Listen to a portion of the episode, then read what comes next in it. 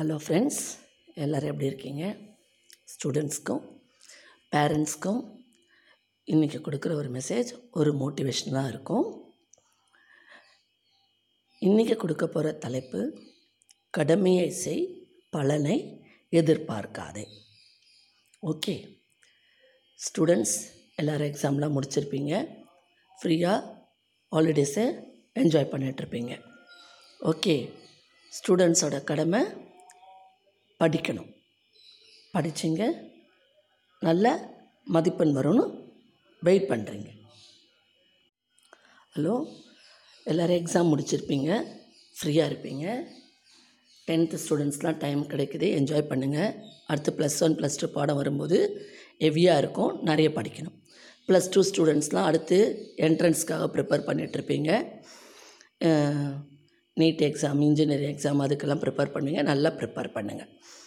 College ஸ்டூடெண்ட்ஸ்னால் ஜாபுக்கு try பண்ணிகிட்ருப்பீங்க. கா எக்ஸாம்ஸ்லாம் வந்ததுன்னா இந்த கவர்மெண்ட் எக்ஸாம்ஸு, அந்த பேங்க் எக்ஸாம்ஸ்லாம் வந்தால் ப்ரிப்பேர் பண்ணி எழுதுங்க. எந்த எக்ஸாமும் ப்ரிப்பேர் பண்ணாமல் போய் எழுதாதீங்க. ஓகே, இப்போது கடமையை செய், பலனை எதிர்பார்க்காதனா ஸ்டூடெண்ட்ஸோட கடமை பெற்றவங்க என்ன சொல்கிறாங்களோ, பேரண்ட்ஸ், அவங்களுக்கு ஒபீடியண்ட்டாக இருக்கிறது. அதுதான் வந்து அந்த வயசில் அவங்களுக்கு கொடுக்குற மரியாதை. நீங்கள் பேரண்ட்ஸ்க்கு கொடுக்குற மரியாதை, அவங்க சொல்கிற பேச்சை அவங்கள வந்து உங்களுக்கு நல்ல வழியை தான் காட்டுவாங்க. அது உங்களுடைய கடமை. பேரண்ட்ஸ் தான் என்ன பண்ணணும், ஸ்டூடெண்ட்ஸ் குழந்தைங்களுக்கு செய்ய வேண்டிய கடமையை நீங்கள் ஒழுங்காக செய்யணும். அவங்கள ஒழுங்காக பார்த்துக்கணும். உங்கள் ஹஸ்பண்ட், உங்கள் இன்லாஸ், உங்கள் பேரண்ட்ஸ், இவங்களெல்லாம் பார்த்துக்கணும். அதெல்லாம் உங்களுடைய கடமை.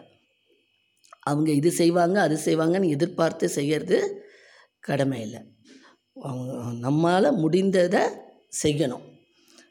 ஸ்டூடெண்ட்ஸாக இருந்தாலும் சரி, பேரண்ட்ஸாக இருந்தாலும் சரி, அதுதான். இதை ஆஃபீஸ் போகிறவங்களாக இருந்தால் முதலாளிக்கு கடமையை செய்யணும், நம்ம வேலையை திறம்பட செய்யணும். அவங்கக்கிட்டேருந்து எந்த விதமான பிரதி உபகாரமும் எதிர்பார்க்கக்கூடாது. நமக்கு சம்பளம் கொடுக்குறாங்க, அதோட சரி. அதே மாதிரி நாம் ஒரு நல்ல போஸ்ட்டில் இருக்கோம்னா, நாம் வந்து நமக்கு கீழே பத்து பேர் இருக்காங்கன்னா அவங்கள பற்றி முடிஞ்சால் முடிஞ்ச வரைக்கும் எடிஃபை பண்ணி தான் எடிஃபை பண்ணி சொல்லணும், உயர்வாக சொல்லணும். அவங்கக்கிட்ட குறையே இருந்தால் கூட அவங்க குறைகளை போய் முதல்ல சொல்லக்கூடாது, அது மேனேஜ்மெண்ட்டுக்கு பிடிக்காது. நாமளே நம்மக்கிட்ட கீழே இருக்கிறவங்கள கரெக்ட் பண்ண பார்த்துக்கணும். அது ஒரு ஒரு அது ஒரு மெத்தடு. அதே மாதிரி இப்போ ஒரு டீம் லீடர் அப்படின்னு இருக்கும்போது மேனேஜ்மெண்ட்டும் ரெண்டு பழைய ஆள், எக்ஸ்பீரியன்ஸ்டு பர்சன் போடுங்க, ரெண்டு.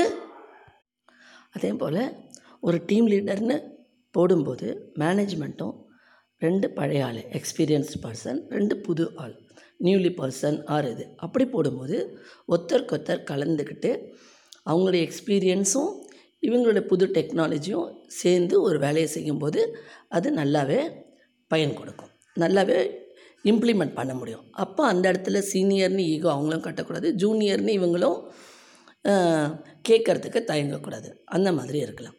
சரி, கீதையில் கிருஷ்ணர் சொன்ன மாதிரி கடமையை செய், பலனை எதிர்பார்க்காத. நமக்கு உண்டானது நல்ல சமயத்தில் நாம் அந்த கடமையை செய்யும்போது நமக்கு என்னெல்லாம் தேவையோ அதெல்லாம் தானாகவே வந்துடும். நம்ம யாரையுமே அதுக்காக போயிட்டு கொடுங்கன்னு கேட்கவே வேண்டாம். நமக்கு உண்டான உண்டான பலன் கண்டிப்பாக வரும், அதில் எந்த விதமான சந்தேகமும் இல்லை. நம்ம இது இப்போது ஒரு சின்ன கதை உங்களுக்கு சொல்கிறேன், கேளுங்க.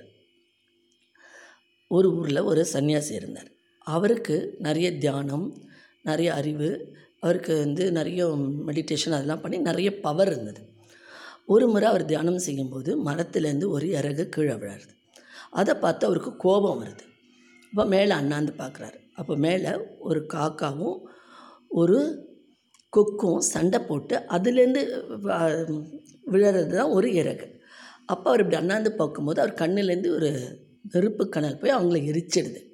அப்போ அவருக்கு ரொம்ப சந்தோஷமாயிடுது, நமக்கு இவ்வளோ பவர் வந்துடுச்சு, நம்ம வந்து நாம் நினச்சதெல்லாம் நடக்க போகிறது, நமக்கு தியானத்தால் எல்லாமே வெற்றி அடைஞ்சிடுச்சுன்னு இருமாப்பு வருது.